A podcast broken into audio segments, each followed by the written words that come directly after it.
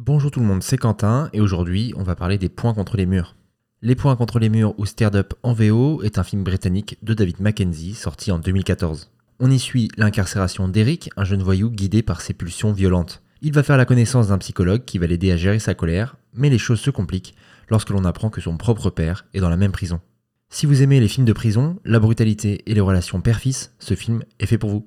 C'est le huitième film de David Mackenzie, réalisateur britannique encore trop peu reconnu malgré des films remarquables.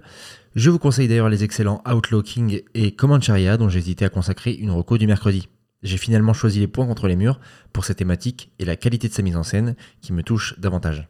C'est tout d'abord un film carcéral, genre poncé jusqu'à la moelle dans tous les pays et dans différentes tonalités avec plus ou moins de succès, le meilleur étant pour moi Un prophète de Jacques Audiard qui a révélé le comédien Tahar Et si j'en parle, ce n'est pas anodin, parce qu'on peut évidemment tisser un parallèle avec les deux films, bien qu'ils soient assez différents. Car c'est le film qui aurait dû faire exploser Jack O'Connell au grand public, chose qui ne s'est pas vraiment produite. Bien que marqué par une filmographie tout à fait honorable, il n'a selon moi pas le statut qu'il mérite.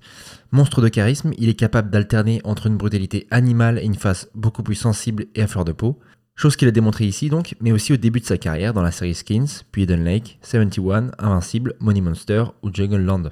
Et dans ce film au casting parfait, Jack O'Connell n'est pas le seul à s'illustrer parce qu'il est entouré de Rupert Friend, Sam Spruill et Ben Mendelssohn, un autre immense comédien avec qui il partage les meilleures scènes du long métrage.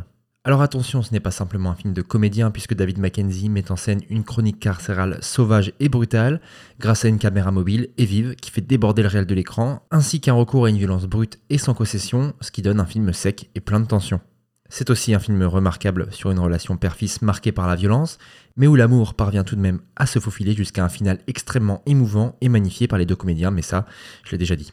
Alors n'hésitez pas à suivre la quête de rédemption d'Eric et son père dans cette chronique carcérale brutale mais émouvante.